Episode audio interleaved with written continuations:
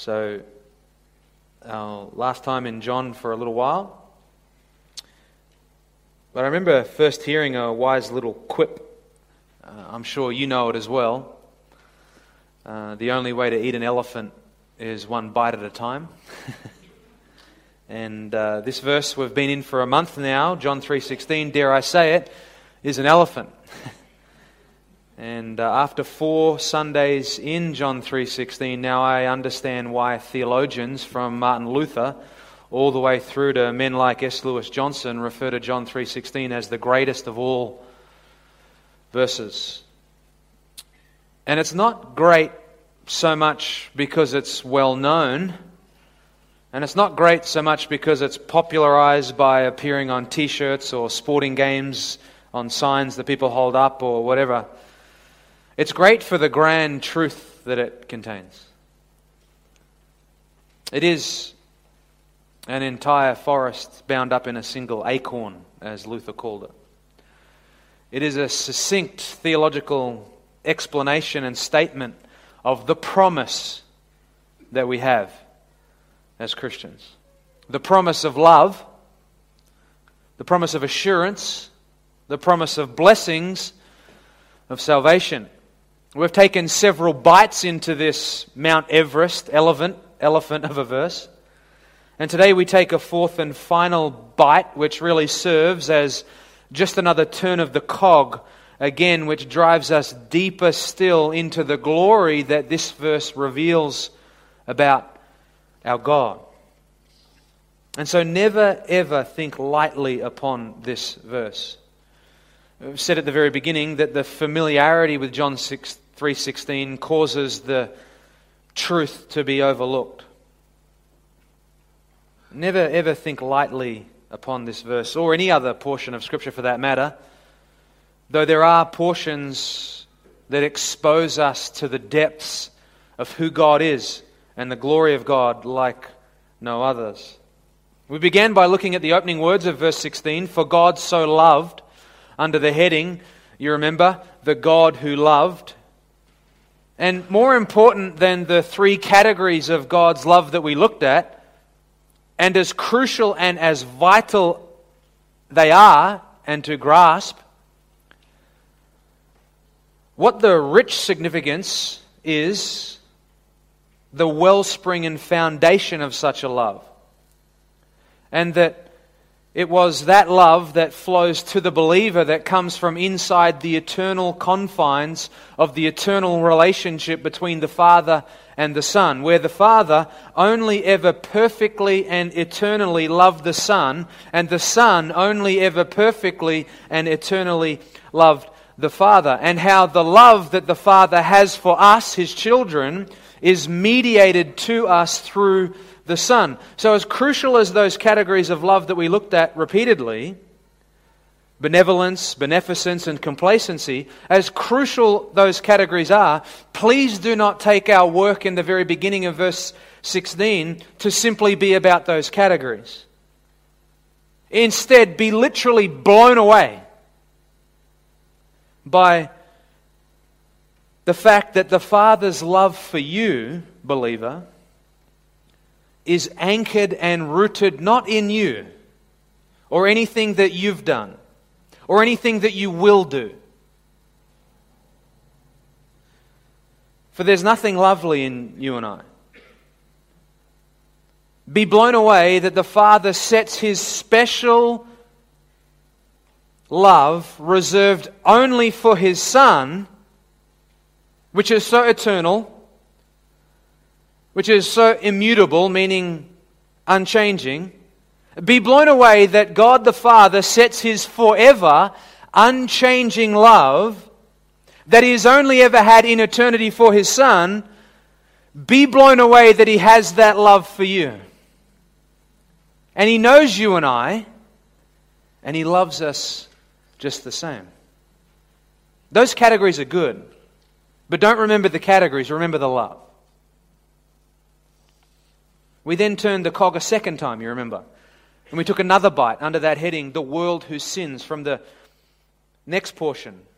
For God so loved, and then we looked at the world. Here we saw essentially that the world is big, and it's bad.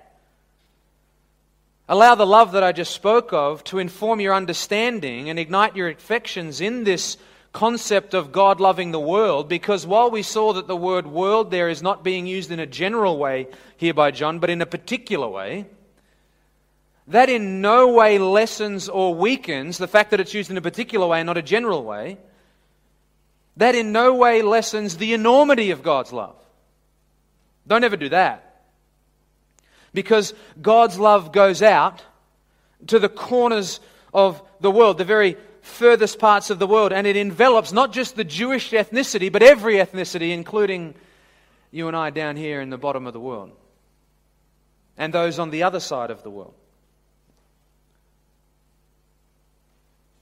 It doesn't just include the Jewish ethnicity, whom are the apple of God's eye, Zechariah 2:8, but his love extends to all the nations, all the tribes, all the languages.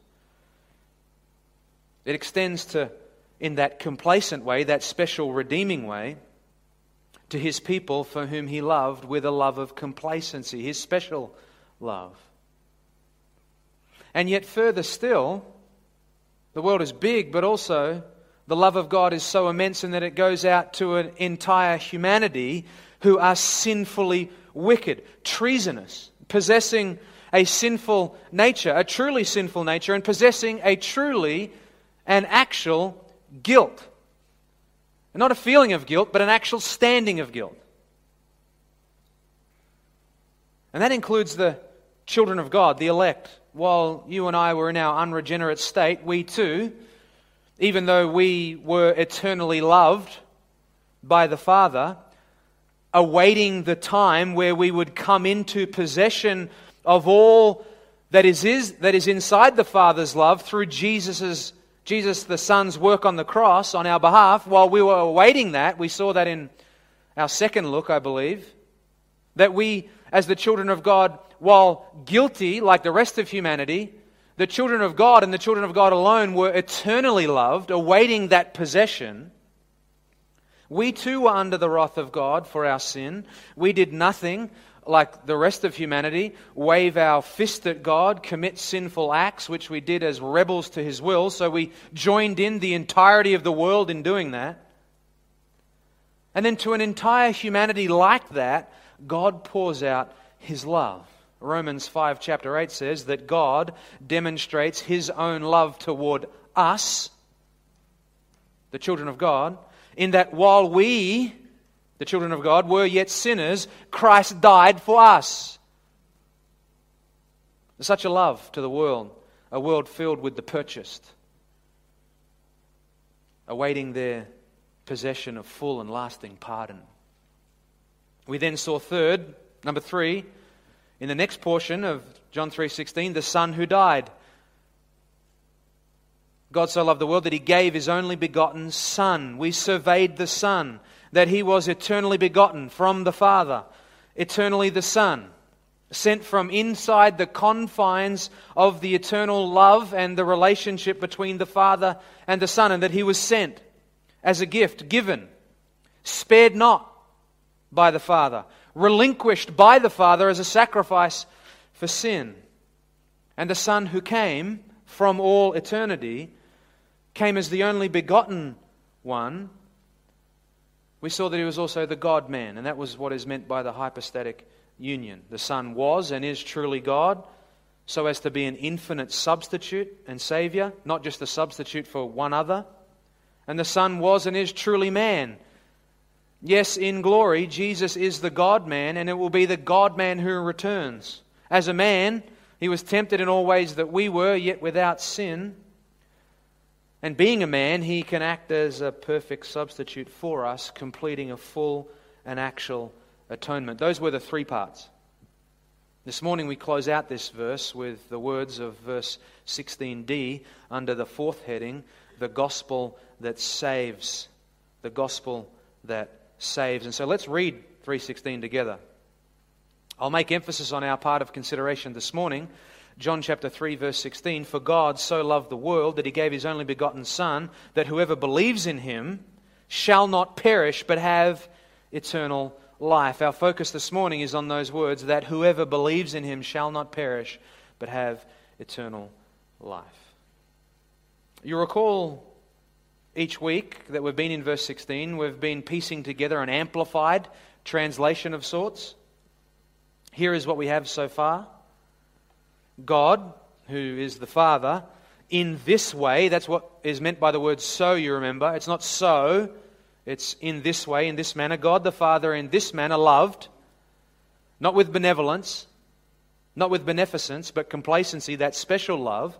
He loved the world a world that is big and a world that is bad.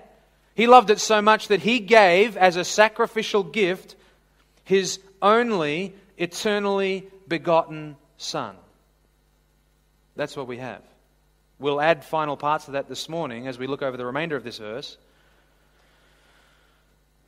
And those words Whoever believes in him shall not perish but have eternal life. Those words whoever believe. Whoever believes. There's been quite a few parts of this verse from the very beginning of our study that we've studied, and as you look at them, you begin to unearth the depths of this verse and actually bring clarity to the intention of this verse. And one of those phrases is whoever believes. You see it there in verse 16. Or, as it's more well known with those of you that grew up in earlier generations, whosoever believes. R.C. Sproul was one of several who points out things such as the irony of the fact that in the same chapter and in the same context that Jesus is teaching that there is a complete and utter necessity on the new birth of receiving the new birth so as to enter the kingdom. And you remember, we are passive recipients of the new birth. We don't believe and then are born again. We are born again and then we believe. R.C. Sproul and others would point out that it is ironic that where Jesus is teaching that we're passive recipients of the new birth, that people go to the it's the exact same chapter and the exact same passage and the exact same verse that many Christians go to so as to contend that man has the ability freely to choose Christ. I agree with RC that is certainly ironic. And it begs the question which RC himself poignantly asked about this portion here of 316. And then he also answered it too. And so let me quote him verbatim. He said, quote, What does this famous verse teach about fallen man's ability to choose Christ? The answer, simply, is nothing. The argument used by some people is that John 3:16 teaches that everybody in the world has it in their power to accept or reject Christ. A careful look at the text reveals, however, that it teaches nothing of the kind. The text says nothing absolutely nothing about who will ever believe. It says nothing about fallen man's natural moral ability. End quote. Strong statement. Where I believe some of the confusion does lie, and why so many have their free will ability or free will leanings galvanized, is with that English rendering there, whoever believes. That kind of wording lends itself to be incorrectly understood by some to mean whoever from their own capacity or ability. Whoever believes from their own ability will have eternal life. As I've said before in our time in this verse, that phrase, whoever believes, is simply in the Greek, everyone believing. In fact, when you take the adjective, everyone, which is pas in the Greek, and you note that it's connected to the verb believing, pisteuon in the Greek, which is a participle. When you take that together, it then adds an even stronger emphasis to it, meaning that to understand this to state all believers is no stretch at all all believers. In fact, that is how most conservative, reform scholars understand this to say. God so loved the world that he gave his eternally begotten Son that all believers do not perish, but have eternal life. which is consistent with the particular and non general flow and focus of this verse. And importantly, the context in which this verse finds itself. Which you remember is Jesus having just taught on sovereign regeneration, and now John is making theological remarks upon it. To insert any kind of ability into whoever, the word whoever, would be to short circuit Jesus' clear teaching on the matter. Jesus himself taught on more than one occasion. John chapter 6, verse 44 is just one example where he says, No one can come to me unless the Father who sent me draws him. Can is a term of ability. May is a term of permission. Jesus did not say, No one may come to me. No, he explicitly taught an utter inability outside of the new birth. This is the clear testimony of several places in Scripture. Hence, why he would say to Nicodemus, and he said it to Nicodemus through Nicodemus by using the plural back in John chapter 3 verse 7, you must be born again. You must be born again. So it's far better to view John 3:16 as a theological statement of fact. A fact of what? A fact of the promise that we receive. Far better to view it than that, rather than an inherent ability in mankind, or as though contained within John 3:16 is the free offer of salvation explicitly. It's implied, and we'll see that later on, but to say that it's explicit, it is, this verse is simply and yet astonishingly a statement of fact about all the blessings that are ours in Christ Jesus. Now, I am, I am certainly not insensitive nor impartial to the fact that John 3:16 is a staple in missions and evangelism, and rightly so. I even had a question this week from a dear lady from church who asked if we can still use John 3:16 in our witnessing. Of course. That's the answer.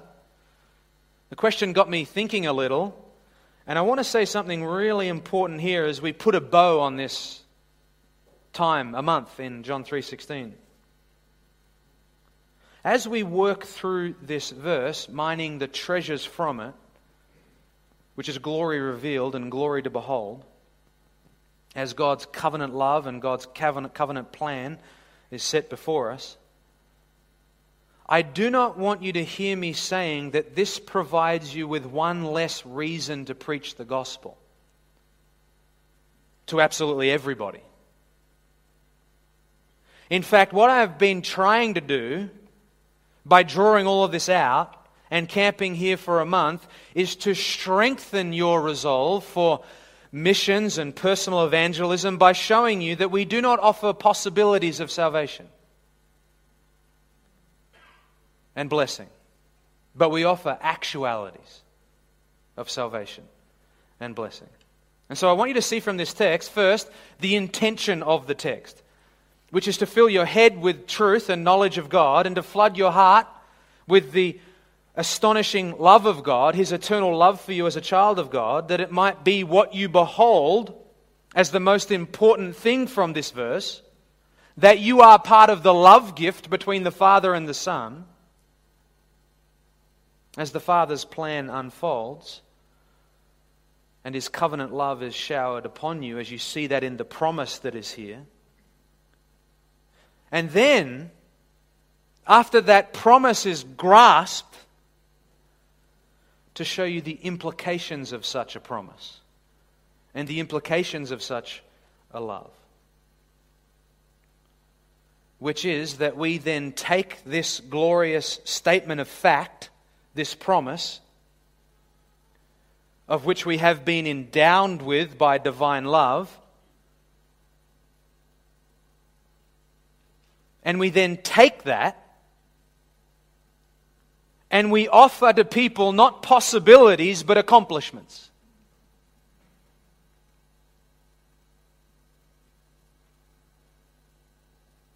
When we gaze into what we've been given by the Father in the Son, we behold a glorious and gracious and certain salvation that has occurred. And the implication of that is that we, trusting in the glorious promise ourselves, marveling at the love of God in Christ, we then call others to trust in it for themselves. Just as we've found rescue and rest ourselves in Christ,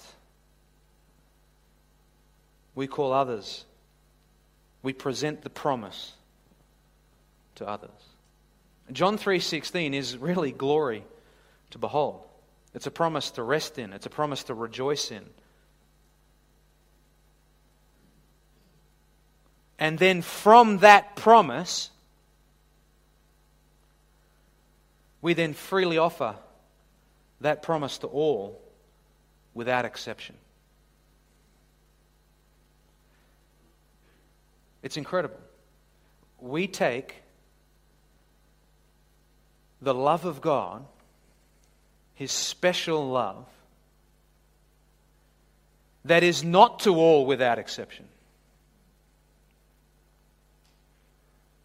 And we are then filled with gratitude as we understand the enormity of the promise and privileges that we have received. And we then take that and proclaim that to all without exception. So we take an exceptional love and we broadcast it to everyone. For the remainder of the time this morning, I want us to dwell upon two final realities that are in this verse, that are ours in Christ Jesus, that round out the promise we have in John 3:16 and the promise that we are to freely offer to the world. John 3:16 presents us with, you recall, the explanation of the pactum salutis. The pactum salutis. The pactum salutis is a theological term for the eternal decree. The eternal decree is a theological term, and you've heard me say this many, many times now. The eternal decree of salvation is where our redemption was planned in eternity past by the Father and the Son. Planned redemption. Our redemption was accomplished by the Son on the cross. Redemption planned, redemption accomplished by the Son on the cross, and our redemption is applied by the Holy Spirit in regeneration in time, where the Spirit comes sovereignly and regenerates the children of God, the elect, whom received that regeneration because they were those given by the Father to the Son in eternity past, whom Jesus actually accomplished salvation for. That's the Pactum Salutis. Fancy name. Latin.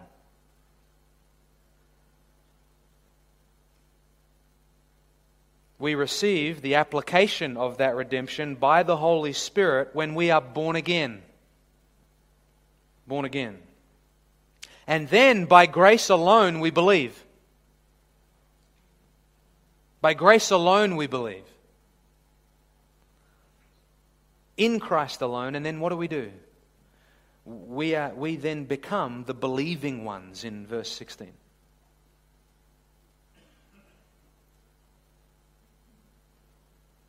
And at that time,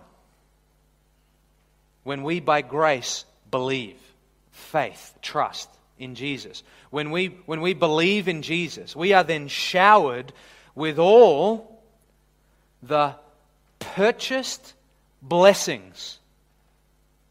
The purchased blessings. What's meant by that? The blessings that Christ merited for us on our behalf in his living and in his dying, which we could never earn ourselves, and of which we certainly do not and did not deserve. What does that mean exactly to be blessed with the purchased blessings of Christ? Well, number one, it means that the Christian life is more than just sins forgiven. It's more than that. It's not just guilty, not guilty. It's not just dirty, clean. It's just not, it's not just unforgiven, forgiven. Christian life is far more than that. Eternal life is far more than that.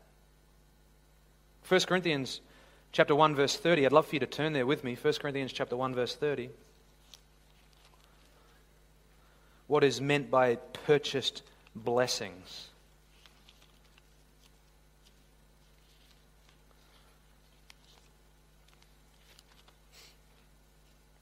Look at verse 30. 1 Corinthians chapter 1 verse 30.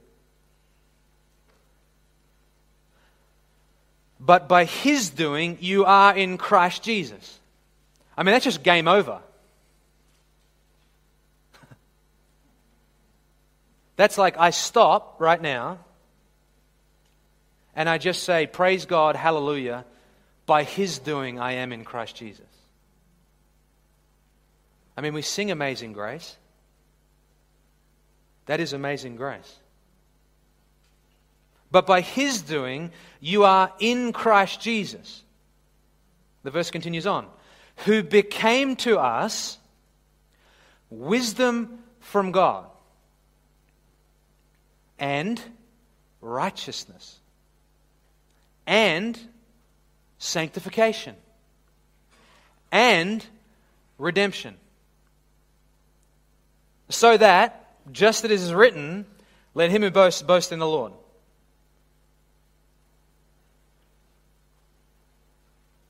The Lord Jesus became for us righteousness and sanctification and redemption, meaning that he purchased for us sanctification, holiness, glorification righteousness, redemption. We are placed into Christ, into union with Him. It's a union that is fixed and permanent. Our union with Christ is eternal. And what is poured out upon us, not a one time deal, but continually is sanctification and redemption, which finds its ultimate sense in glorification. The purchased blessings of Jesus Christ are ongoingly, continually applied to the child of God. Incredible. What we could not do, Christ did, and Christ does. Hebrews chapter 9, verse 15 says, For this reason, he is the mediator of a new covenant, so that since a death has taken place for the redemption of the transgressions that were committed under the first covenant, those who may have been those who have been called may receive the promise of the eternal inheritance.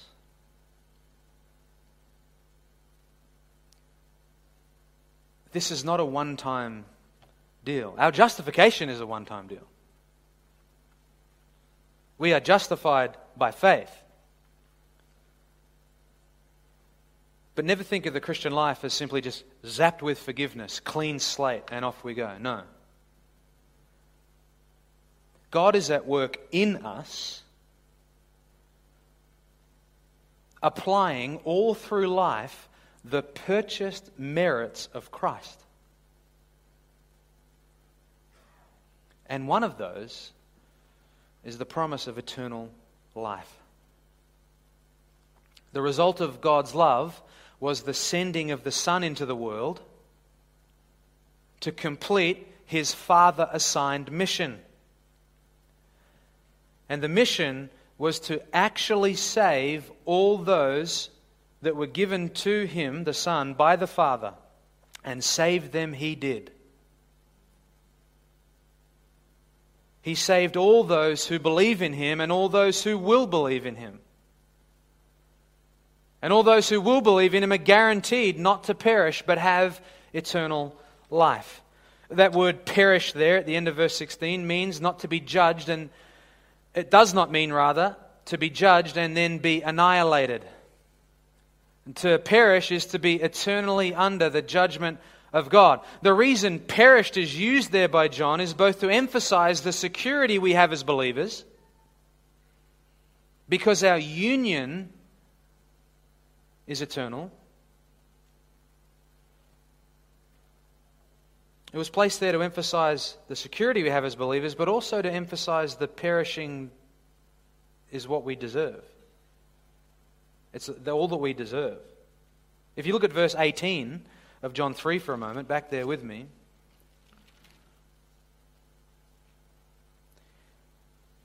John 3:18 says, "He who believes in him is not judged. He who does not believe has been judged already." That word judge there is the word for condemned. To be condemned is to be under the wrath of God. If you look at verse 36 of John 3, he who believes in the Son has eternal life, present possession. But he who does not obey the Son will not see life, but the wrath of God abides on him. Everyone who's in unbelief, rejecting Christ, is under the wrath of God, and the wrath of God abides upon that person. All may seem well for them in their own estimation as they go about living their life rejecting God, but the truth of the Scripture is, is that the wrath of God abides upon them. But you know, for the child of God who has received the immense love of God, where Christ has purchased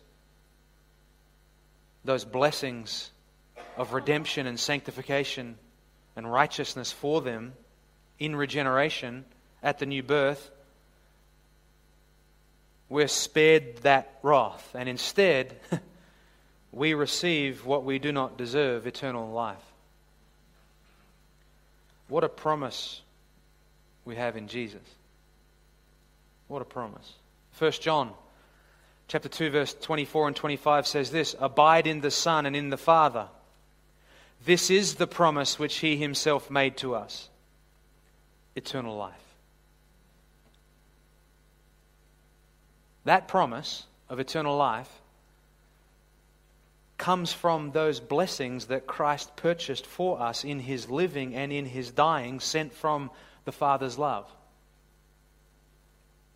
It's December now, which means Christmas is coming. And there's a favorite little hymn of mine, I bet it's one of yours too. Hark the herald angels sing. It says this Born that man no more may die, born to raise the sons of earth, born to give them second birth. And contained within that second birth is all the promises and all the purchased blessings of Christ that God, in His love, lavishes upon us.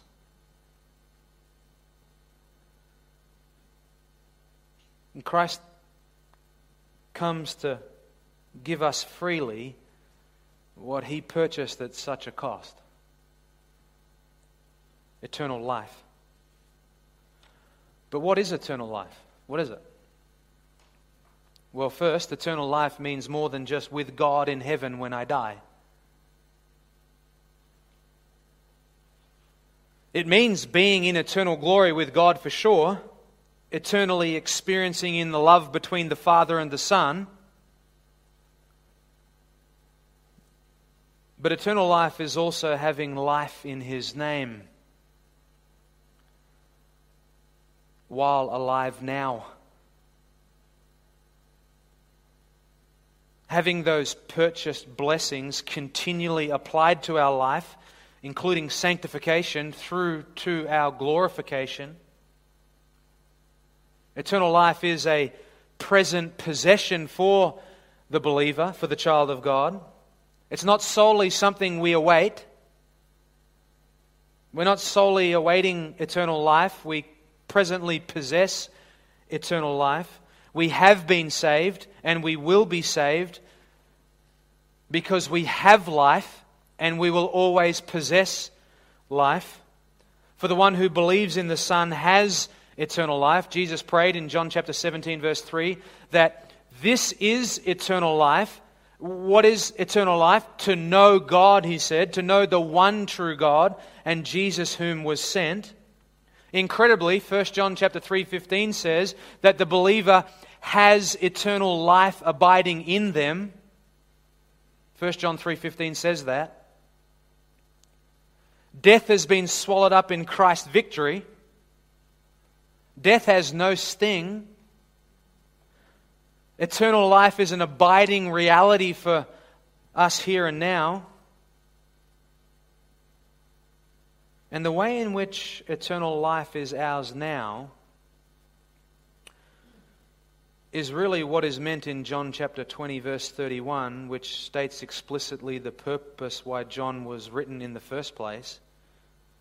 John 20, verse 31 says that this gospel was written that we might believe and then in believing, we might have what? Life in His name. And what is life in His name? It's the continuingly beholding of the glory of God. We look through this gospel and all of life through the lens of the Word became flesh and dwelt among us. And we saw his glory. Glory of as of the only begotten from the Father, full of grace and truth. Life in his name is continually beholding the glory of God, revealed in the person of Christ. And I made mention last week that we no longer look at a Shekinah glory cloud. Glory is revealed to us. Jesus is not here presently as the God man. The glory of God revealed in the person of Christ is found for us in the one place where his glory is beheld, the Word of God. And as we read the Word of God, we are face to face with Christ, beholding His glory. And as we behold His glory, all of those purchased blessings are appropriated more and more. The purchased sanctification is apprehended and appropriated as we behold the glory of God in the face of Jesus Christ. And what he purchased for us is poured out in us. This is eternal life. This is life in his name.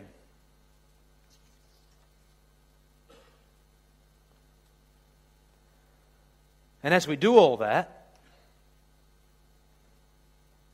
there is, as I said, that ongoing application of that life eternal.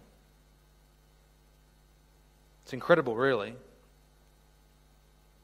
It's incredible that in our believing and our abiding in Christ is the ongoing flowing forth of life in His name.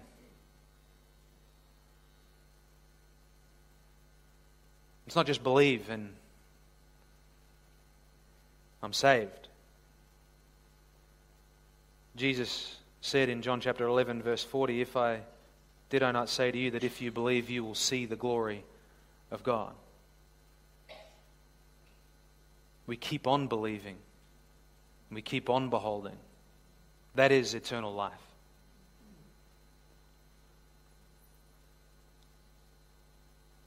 Second Peter chapter 3 verse 18 calls us to appropriate all this. This is not just theory.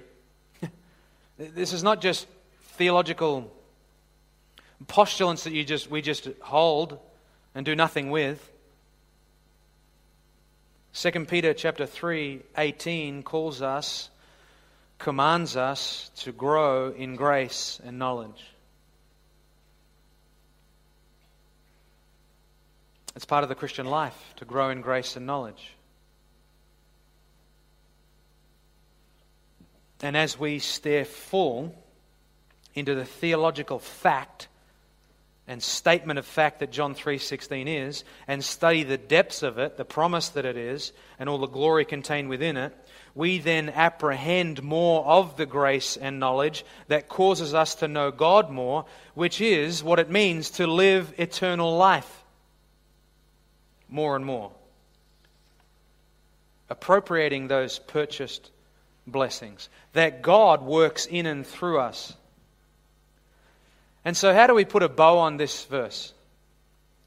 How do we close this most remarkable verse? Here's how we marvel at what it reveals. It reveals the love of God explained in the Pactum Salutis. It reveals to us the eternal plan of God. The Father sending the Son to accomplish redemption, purchasing actual redemption and actual sanctification and actual glorification.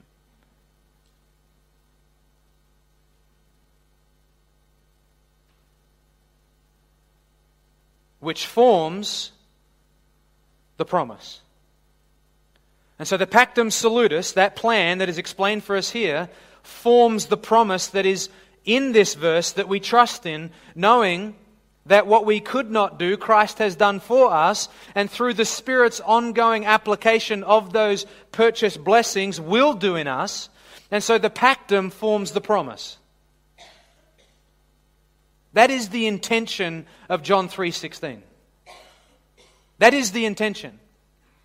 If we just come to 316 and all we want is the implication of 316, which is the free offer of the gospel without exception to the world, then we literally short circuit the motivation and the grounds by which we would go out and be the instrumental means by which other people come to know Christ.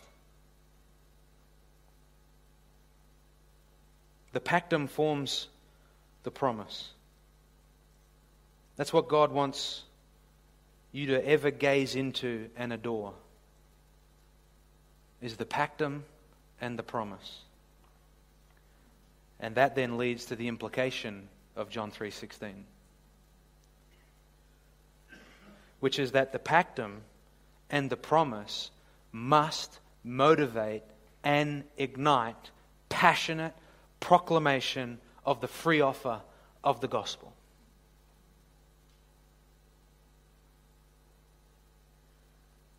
If we don't have the fuel, we can't drive the car. The pactum and the promise is the fuel to be able to drive the car. Do you grasp the ramifications of the theological truth of John 3:16? It means that there is and actual people out there who are purchased.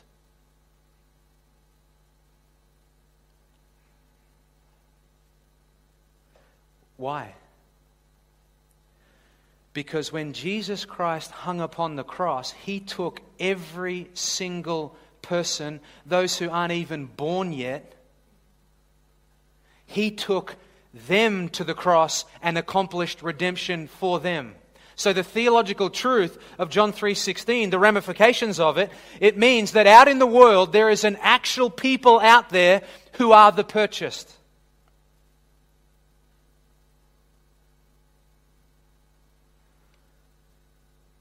They are presently unregenerate, but they are purchased. Why are they purchased? Because Jesus actually died for them. In that he actually atoned for their sins upon the cross. They are the elect from a big bad world. They are the elect from every corner of the globe. And they are inside the pactum, the eternal plan of God. And they are inside the promise revealed to us in John 3:16.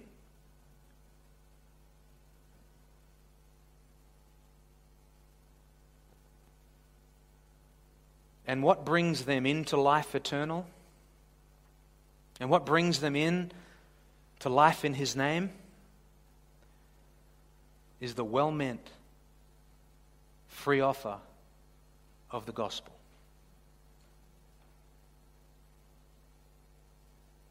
And when we offer not possibilities, but actualities, the result is gospel assurance. I recently had a older gentleman come to me and tell me that through these sermons in John 3:16 and he said it in tears that after a long life lived, he now has assurance of salvation. That's what this does. We present actualities, not possibilities. We behold the glory of God revealed to us in Scripture. And then having tasted, as it were, of the enormity of God's love for us, that love motivates us to tell others. But what it also does is it helps people who've wondered have I ever believed enough? Have I ever repented enough? It helps people realize that when you put a simple trust in a very strong Savior, and because it's not your faith that saves you, but the object of your faith, the Lord Jesus, you don't have to worry about if you've believed enough or repented enough. When you grasp the enormity of God's love in that He has accomplished salvation through the work of His eternal Son, and that you are placed into union eternally fixed by trust in Jesus, then all the burden of have I believed enough? Have I, have I repented enough? is gone. You must turn away from your sin. And you must believe in the Lord Jesus. But a simple trust gets the same strong Savior. And so I'm going to tell you this day that if there is anyone within earshot of my voice who has not yet trusted in the Lord Jesus for salvation, you must do that today. That you must believe upon the one who hung upon that cross, who lived a perfect life, who fulfilled all the requirements of the law of God that you could never fulfill. And that he went to the cross and he died a death that you could never die. And upon that cross, he bore all the punishment that was due you because of your sinful, wicked rebellion. And that he went there out of love. Really, Thomas Goodwin said that Christ is love clothed in human flesh, sent from the confines of the eternal relationship between the Father and the Son, and he comes into the world and he hangs upon that cross out of love and he atones for the sin of all those who will believe. And so I have something very well meant. And I have something freely to give you. It is the gift of eternal life in Christ Jesus. Lay down everything else and come into the greatest joy and the greatest peace that you'll ever experience and the greatest satisfaction because Jesus is sent from the Father to fulfill your greatest longings. And so come and believe in the Lord Jesus Christ. Let's pray. Father, we come before you and say thank you for this time. You are immense in your holiness, in your worthiness, in your love. Thank you for the time in John 3:16. Thank you, Father, for sending your Son.